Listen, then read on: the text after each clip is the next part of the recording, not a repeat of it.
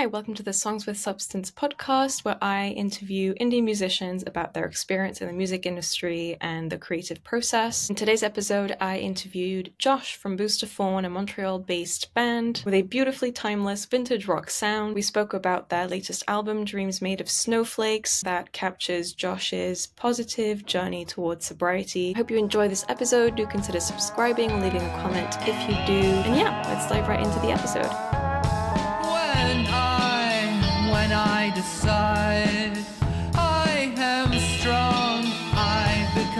Strong when I, when I put aside all those tiny little thoughts I'm never wrong.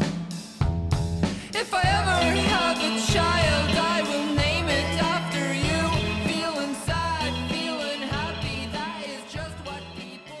do. Booster Fawn, welcome to the Songs with Substance podcast. I'm so happy to have you on. So, just diving right in, just to give people a little bit of context into who you are musically, um, your musical background, how you got involved with music. Tell us a little bit of your story. Sure. Um, well, first off, uh, thank you so much for having me on your podcast. This is, I think, the first uh, podcast I've ever done. So um, here it goes. Um, yeah, so my name is uh, Joshua Seguin. I um, perform, uh, record, and release music uh, under uh, the name Booster Fawn. I've been doing Booster Fawn for uh, seven years now. The first recording came out in 2018, but uh, the name started in 2016, and uh, I live in Montreal. Um, I've been living here for 15 years. Cool. And where does the name Booster Fawn come from? So I had a band in um, in university. You know, I, I came to Montreal for school and for music. The band in, in university was called Two Year Carnival. When uh, we all graduated, every one of the band members went back home. Um, so that was the end of that project. I kept going as Two Year Carnival for a while, uh, and then it, it just kind of stopped uh, in 2015 when I left um, Montreal. And I left Montreal uh, to sort of um, uh, become a vagrant in a way. And uh, so I was in British Columbia for the summers of 15 and 16 uh, picking cherries. And the name Booster Fawn came from uh, when we're picking cherries, we have to wake up super early. We've got to start working at around four because uh, by noon it's too hot for the cherries.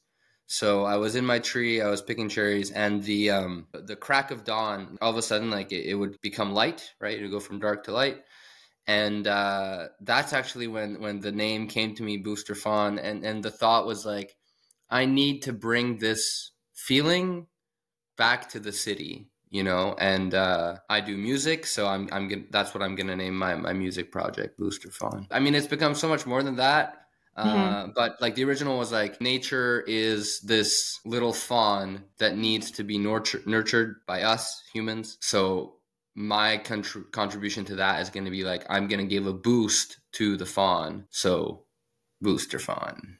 Oh, I love that. Yeah, you said that it's become much more than that since then. In, in what yeah. way?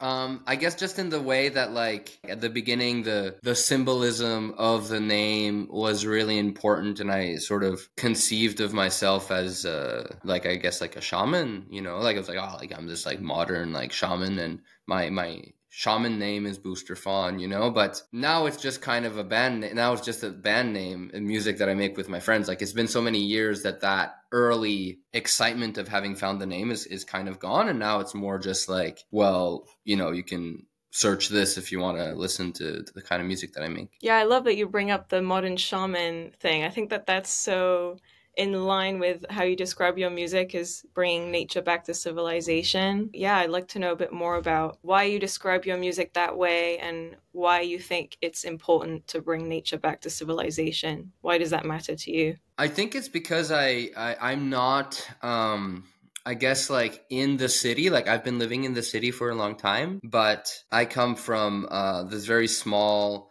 county in in uh, Ontario called uh, Glengarry, so it's just this like very small um, area, right? So I, I've always been more connected to the countryside um, then to the city. Why is that important? Well, I feel like um I guess like I feel like there's like sort of like a knowledge that I have of my childhood just like walking in the woods and sort of like playing outside all day, which feels kind of special like in a city context where maybe a lot of people their their um, growing up experiences are, are ultimately tied to the city all the time. You also describe yourself as an ambassador of love, which I love, and I've been loving your little videos that you've been making with um, the roses and everything. I think it's very funny, but also very authentic and profound, which is also how I would describe your music, generally speaking, as being very authentic and timeless, and it's like vintage sound like it really just sounds like it's from another era but it really speaks to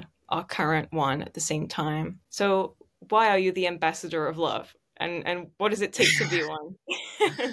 sure, sure, sure. Um why well I guess the ambassador of love um, is uh, just these these videos. Um, I work with a friend of mine, uh, Linda. This was uh, her idea originally. The press photos and even the album cover of, of Dreams Made of Snowflakes is you know i'm like holding these flowers. And i would say that like love is like my maybe my number one value that i have to share and that i have to offer. So the name like ambassador love just sort of came out of a need to stand out. Well, I don't think anyone has ever proclaimed themselves the ambassador of love, so that's I'm always on the lookout for like how will, for example, searching this term on Google lead directly to me. I've I've always been very thoughtful about that. Yeah, I think it's important. And I think it's cool because it's like it again shows this combination between being authentic to yourself but at the same time having like a business mindset when it comes to your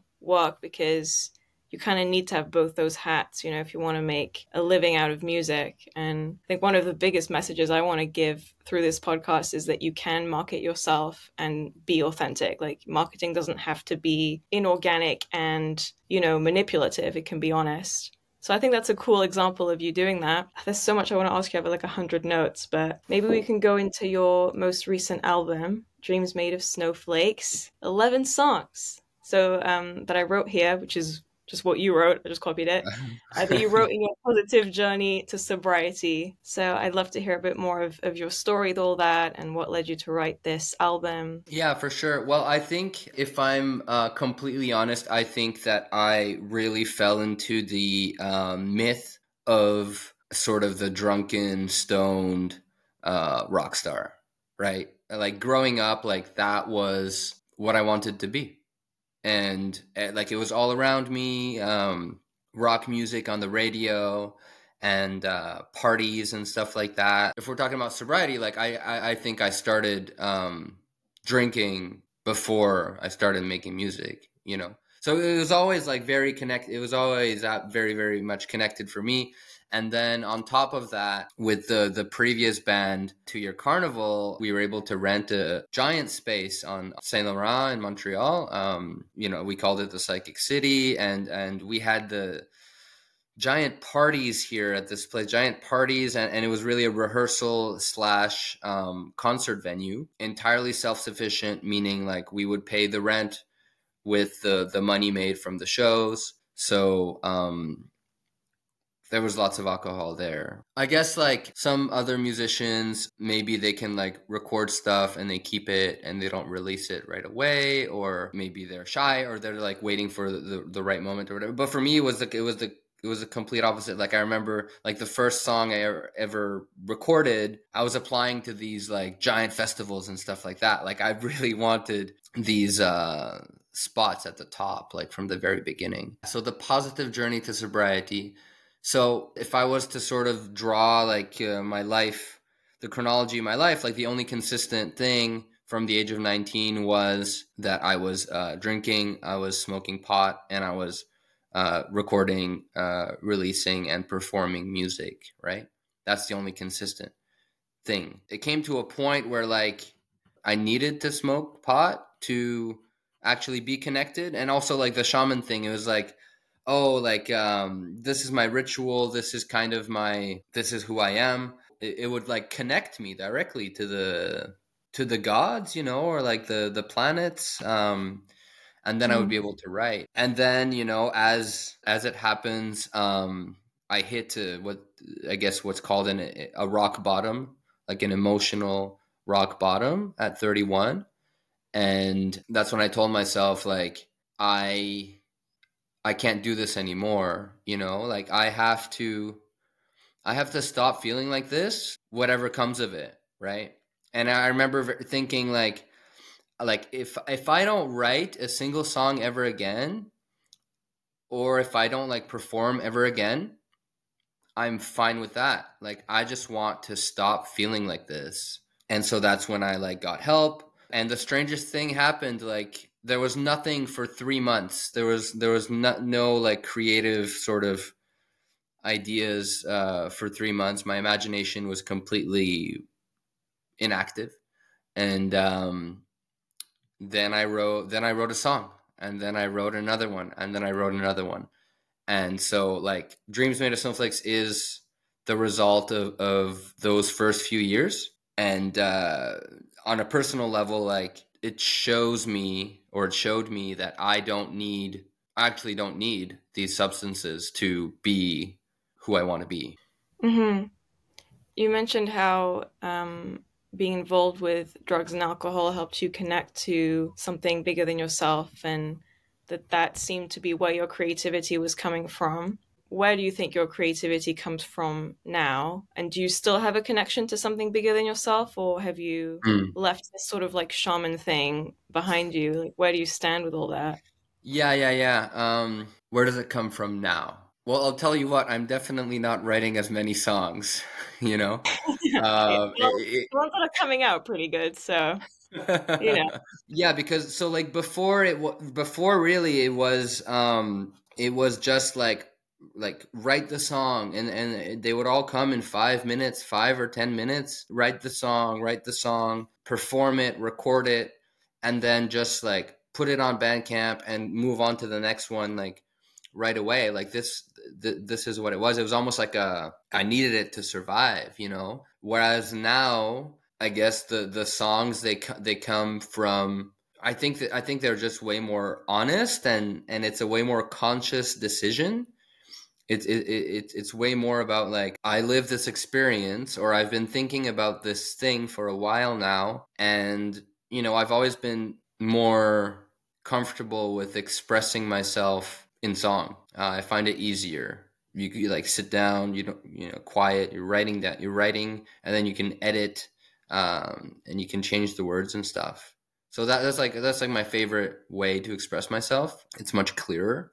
So now, like, yeah, now like they come from a place of like, I think that this is something like it's medicine for me to be making this song. That's kind of it. It's like like building a bridge. Like I want to like build this bridge between like me and the listener if I can, you know? So instead of being like an island of uh, genius or whatever, then, it, then instead there's like a bridge of communication with the, you know, other people. Like I spent, I spent my whole adult life drinking and, and using drugs. Then like I stopped. I mean, like that's like a miracle. That that that has to be something that uh, doesn't come from me. My favorite thing where like I remind myself if I'm feeling kind of uh, lost or uh, even like if I feel like too in control or whatever, like I, I think like, oh, God is either everything or nothing. I've never believed that uh, God was nothing. And so it's easier if I give myself those two options, you know? Mm-hmm. Yeah. Yeah. I was going to ask you what helped you get through this journey towards sobriety because obviously, you know, you described this rock bottom, which I'd like to ask you about afterwards as well, because for some people who might be in that rock bottom, it might be helpful to hear how that felt for you. But before we get into that, what helped you on your journey towards sobriety? Like, what helped support you through that time that you would recommend to someone who's going through that, who wants to, you know, move on to the next chapter that you've been able to find?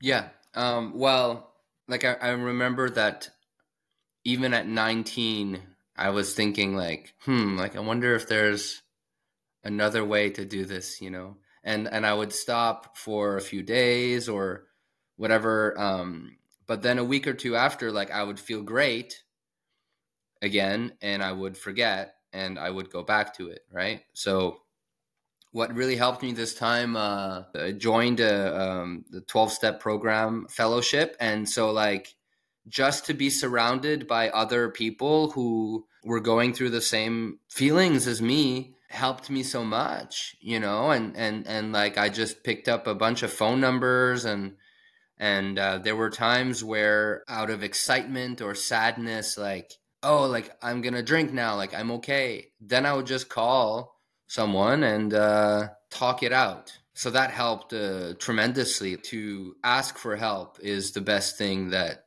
ever happened to me you know? To know that like i can ask for help um, for this very specific thing. And only people that also went through this very specific thing um, they're the only ones that can help me so. How do you feel now because you're several years into your sobriety is this something that you still feel you have to work on consistently um, is this network still a network that you are supported by yeah, yeah. Um, no, I mean, I, I still, um, I still very much participate in in this uh, because now the coin, now the coin has has somehow flipped, and now I'm on the side of uh, where where I can welcome the person who who is just starting, and uh, you know, I had so many questions when I when I when I begun. Yeah, so still today, I believe that like I couldn't do it alone after one week. So why should I be able to do it alone after uh,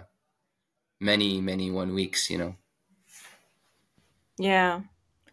Um, and going back to this phase, so you hit 31 and you had this rock bottom, like you were saying. What was that experience like? Like, what you mentioned, like, I, I can't do this anymore. I can't feel this way anymore. What was the this that felt so unbearable that you felt the need to change?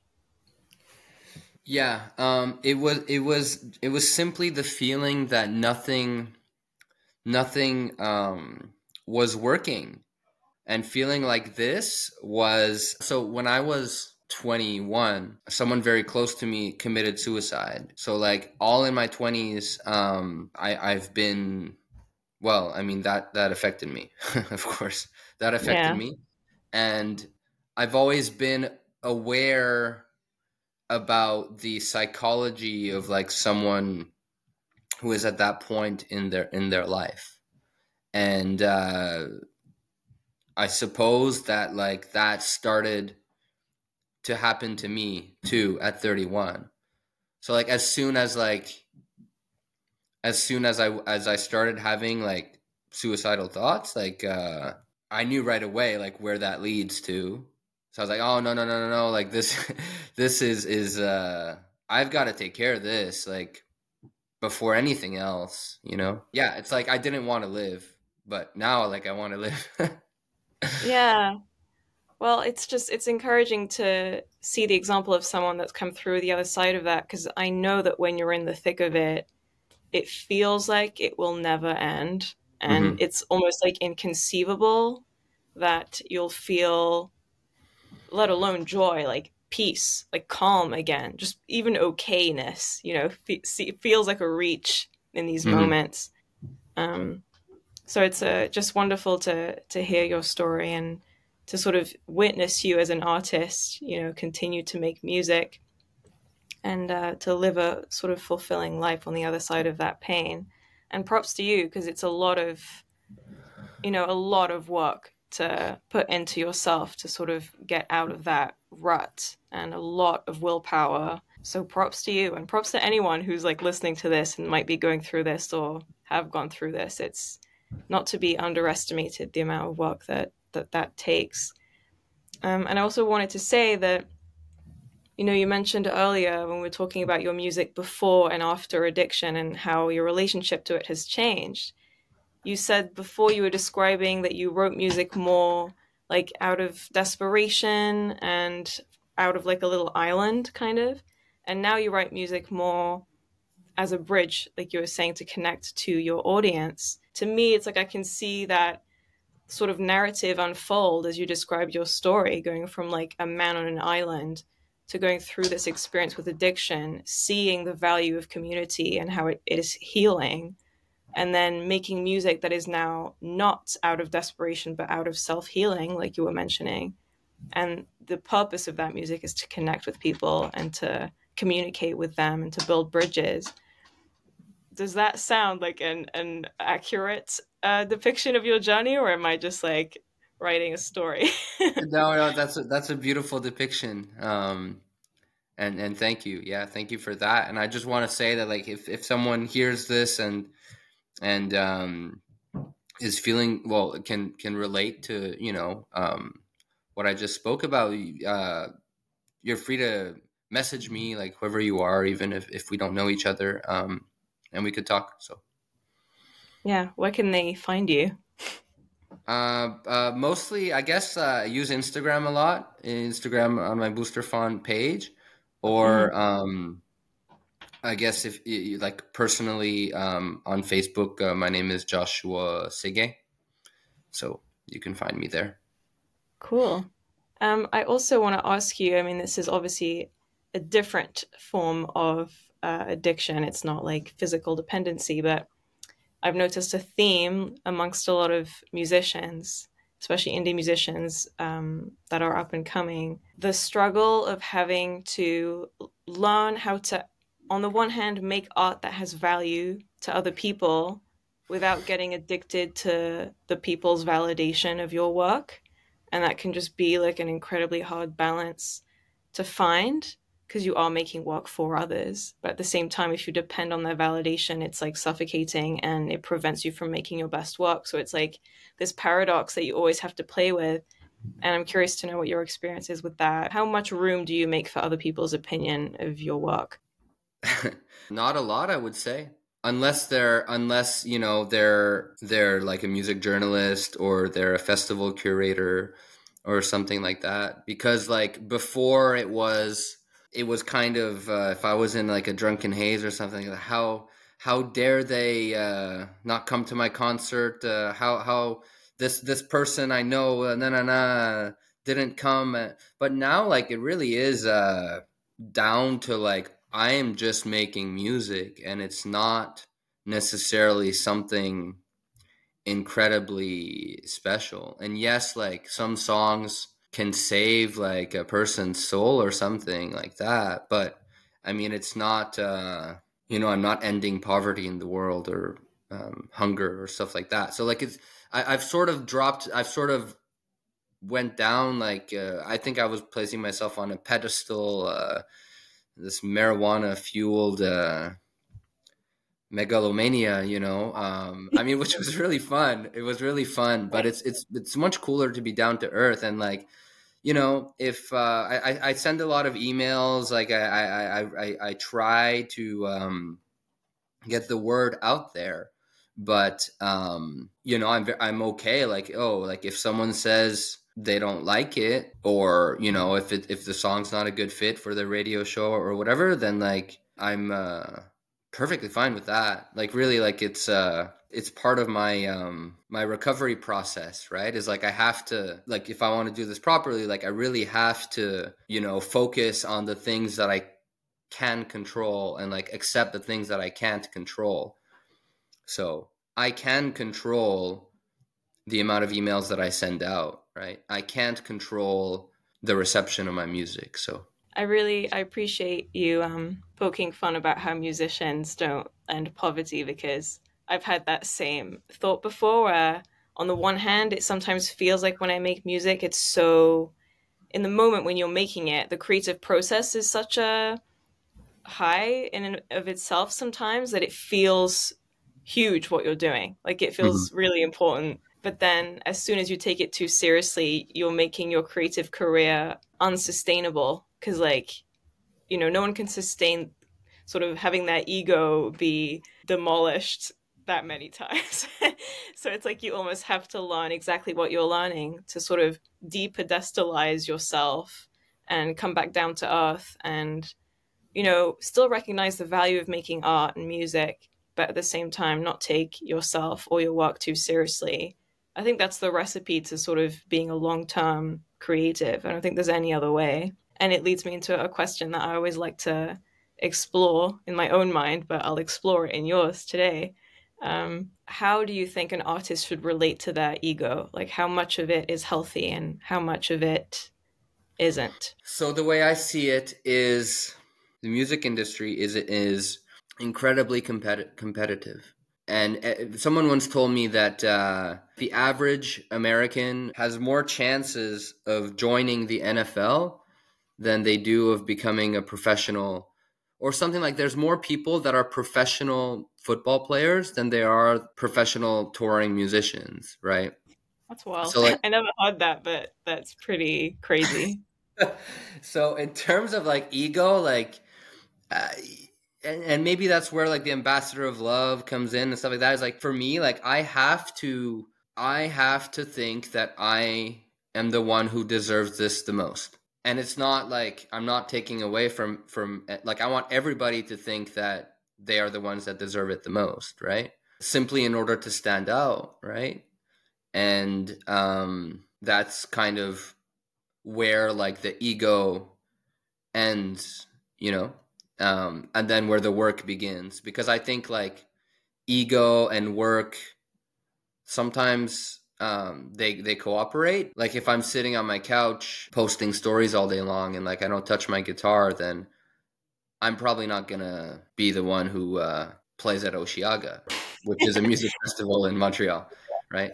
Uh, so so there's a lot of like um, it's it's a very good question but yeah like i think I think there's there's nothing wrong with uh, healthy um, healthy egos uh, competing in a healthy way.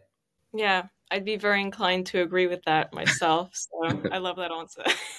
My ego loves that answer. Um, and you know what? You're you're the shaman, so like what you say goes. You know. Mm um, yeah, I guess I, would like to know what your biggest learning curve has been in terms of learning how to promote your music. Because I know, like you were saying, it's very competitive. The industry is changing all the time, and it, for me, at least, it feels like as soon as I feel like I've mastered one skill, the whole game has changed, and I like need to learn more stuff. So, uh-huh. what's been your greatest learning curve?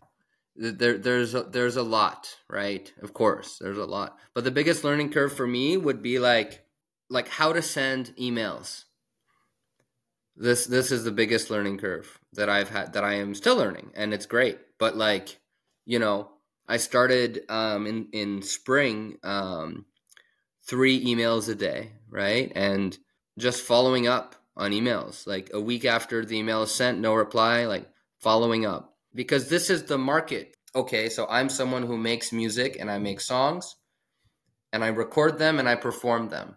There's a lot of people whose role or job is to curate the uh, products of uh, people like me. So there's a lot of people that are that are receive that that they need to receive emails to uh, from musicians to basically to work, right? so there was this learning curve of like i need to do this and i'm not like harassing someone if i'm following up on an email. Like this is just the the the business. So yeah like i would say that that the biggest learning curve would be like how to build that bridge between me and the others right as opposed to just like i'm gonna make this song and everyone's gonna flock to me. Which is a very egotistical and um, in my in my opinion it's a wrong perception.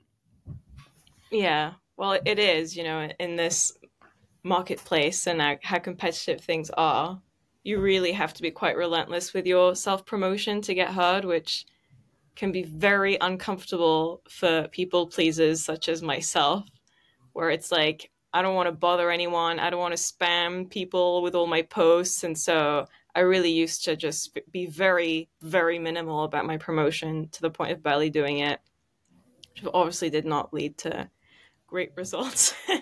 so now I'm trying to learn to do things differently, but it's a big learning curve for me as well, just to get it in my head that it's like if you're going to try and build an audience in a hyper competitive industry, you have to be like persistent and you can't be afraid to you know annoy people. Yeah. Yeah um, no for sure. Um and if like i think like in the in the months of like following up and sending emails no one has ever told me stop send stop sending me emails. You're bothering me.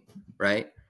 I've had someone, you know, a lot of people, uh, if they don't reply right right away, they have a great reason for it, and two or three follow ups later, they'll say, "Oh, yeah, great, uh, love your music. Sorry, I was busy. Um, ne- next time we air you, we'll put your song on our show or whatever the context may be." Right. So that was uh, that was mm-hmm. fun when I learned that.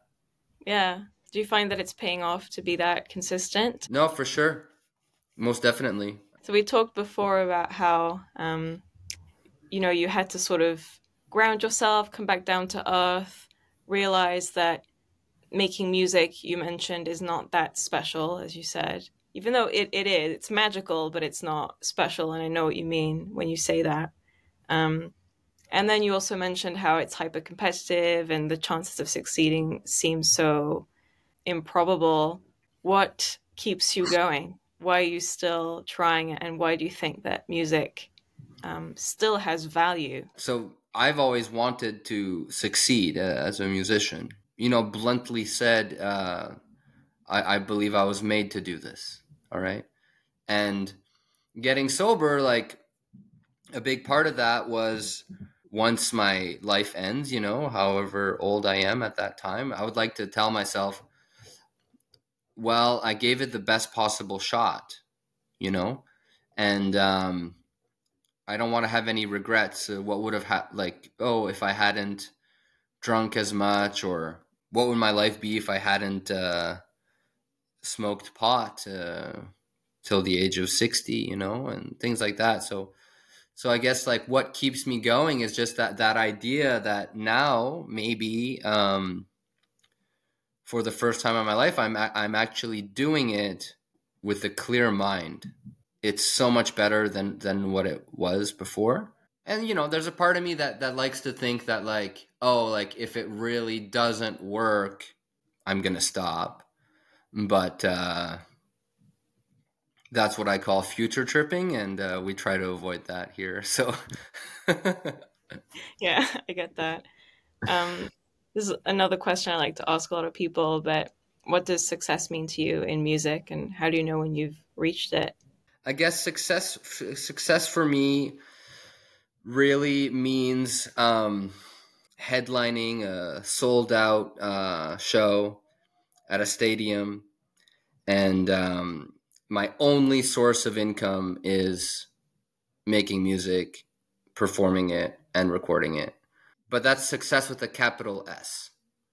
So, like everyday success, um, and you know, I, I'm I'm I'm actively trying to to keep this in mind. But it's just is to just be happy with the the little things. You know, like success for me can be as simple as um, someone uh, replies to my email and agrees to to do an interview with me you know that is success um, another example is uh, to pay my rent i teach english grammar and uh, one of my students uh, she's a she's a mom and um, you know I, I don't think there's any way she would have come across my music if if it wasn't for the fact that i'm her teacher and she said um, when I'm sad, I listen to your music and uh, I, I feel better. You know, um, that's success too. And I guess another example, um,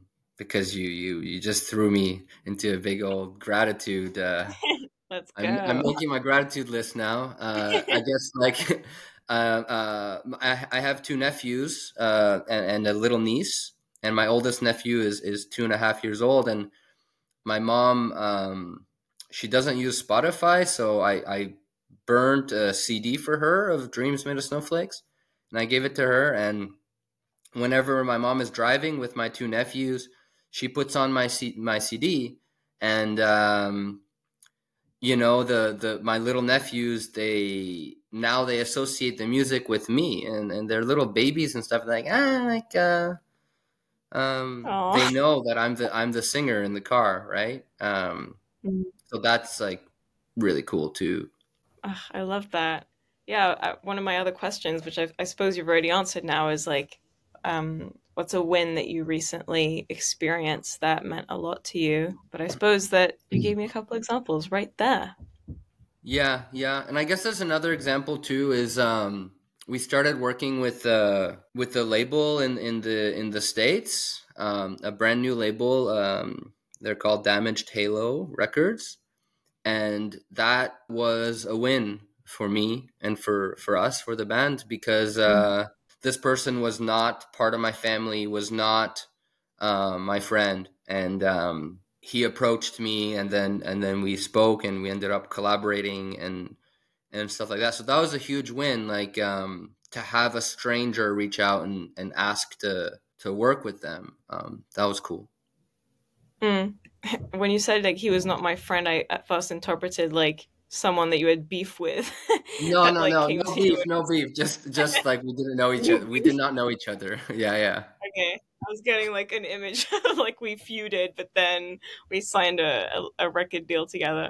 Yeah, no, he was not you... not my friend. You know, he was okay. just yeah, I, we didn't know. a stranger, a publicly fine stranger that we love. Yeah, yeah, yeah. so like, yeah, I saw that you signed to a label uh, recently, and uh, yeah, that's always a big win. You know, it's hard in and of itself just to stand out enough to get a record deal with a company that's aligned with your values. Mm-hmm. And just to wrap up, actually, speaking of values, you mentioned at the very beginning of the conversation that love was your greatest value. Um, what are another couple values that you think uh, your music represents? What are you trying to communicate to your audience through your music? I would like to try to communicate this sense that no matter how bad you think it is, what's going on in your life on a personal level, it's okay. Like there's no other way. There's no other way that that that this could be right now. If you're in a situation where you don't know what to do, deep down, like inside, you probably know what you have to do, right? Yeah, 100%. I- I've absolutely had that experience myself. For me, it was like just to give a little personal anecdote here because it pertains mm. to Montreal, so it's like somehow like connected to you. but like, I used to live in Montreal too. I lived there for like eight years, pretty much which unfortunately we never met when I lived there. So it's like scam. but uh-huh. you know, yeah, well, we met. We met actually. Sorry, we met once. Um, Did we? Yes, I bought a lamp. I bought this lamp. Oh, you're right. You. oh my god, I didn't even recognize my lamp. oh, I like blocked out those like years from my memory. You're right. Yeah, yeah, I can see it now. You coming up at my door and getting my lamp from me which was very helpful because I was selling 100% of my furniture and I needed it to go in like two days. But yeah, like that's actually what I was trying to bring up is for a couple of years I was in a my equivalent of a really low point mentally, and deep down I knew that I had to leave Montreal and move closer to my family, and I had to like leave that chapter behind. But I was so resistant to it mm. um, that I didn't do that for a couple of years, and so it just it made me worse. Um, but you're right. I think deep down, you know, when you're in a bad place, you, you at least have a sense most of the time of what the next obvious step is, even if it's really small. Um, but usually that, you know, is a challenging one in and of itself. So it can be met with a lot of resistance internally. And yeah, I mean, there's a lot more I could have asked, but in the interest of time, maybe I'll just um, ask you what's next for you and uh, where people can find you to stay in touch with you and your art. Sure. Um, uh, what's next? Uh, well, after this, I'm going to um, the studio with my band. So we're recording um, three songs from the album "Dreams Made of Snowflakes" uh, in French. Oh, so, nice! I love that. Yeah. Cool. Yeah, so that's what's next. Um, in the immediate future, of course. like uh, right now. yeah. yeah.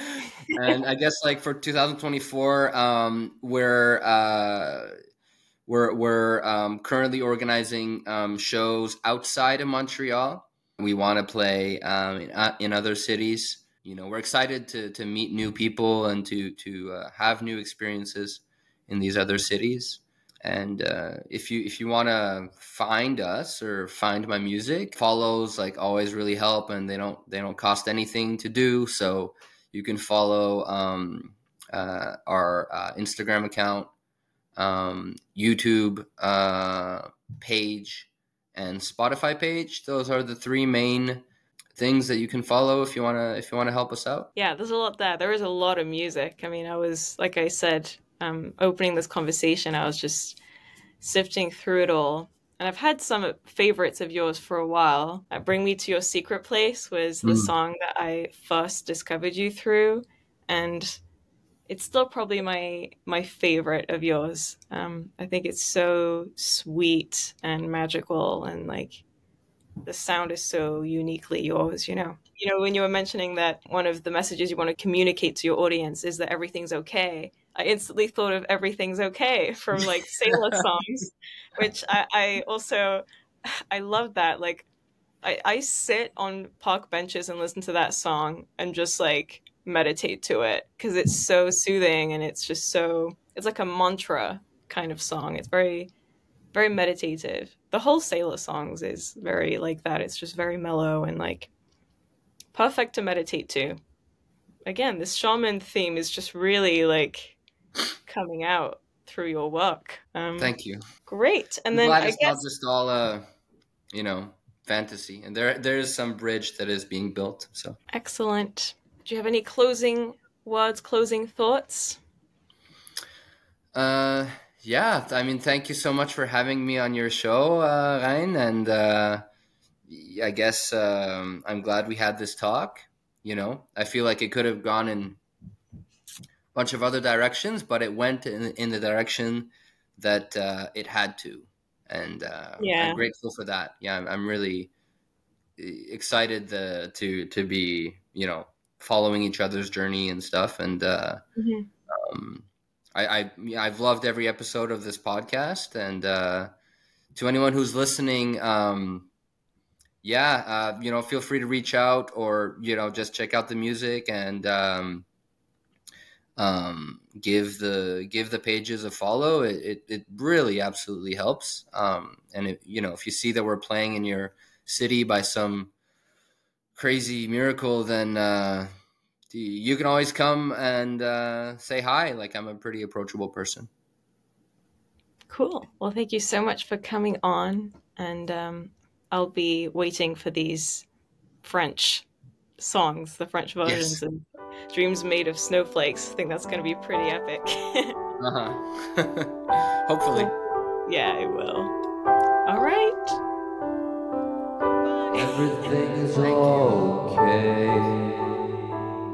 Everything is fine.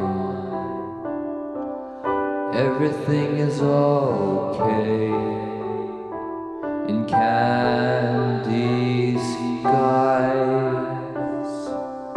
Everything is okay. Everything is fine. Everything is okay. Just listen to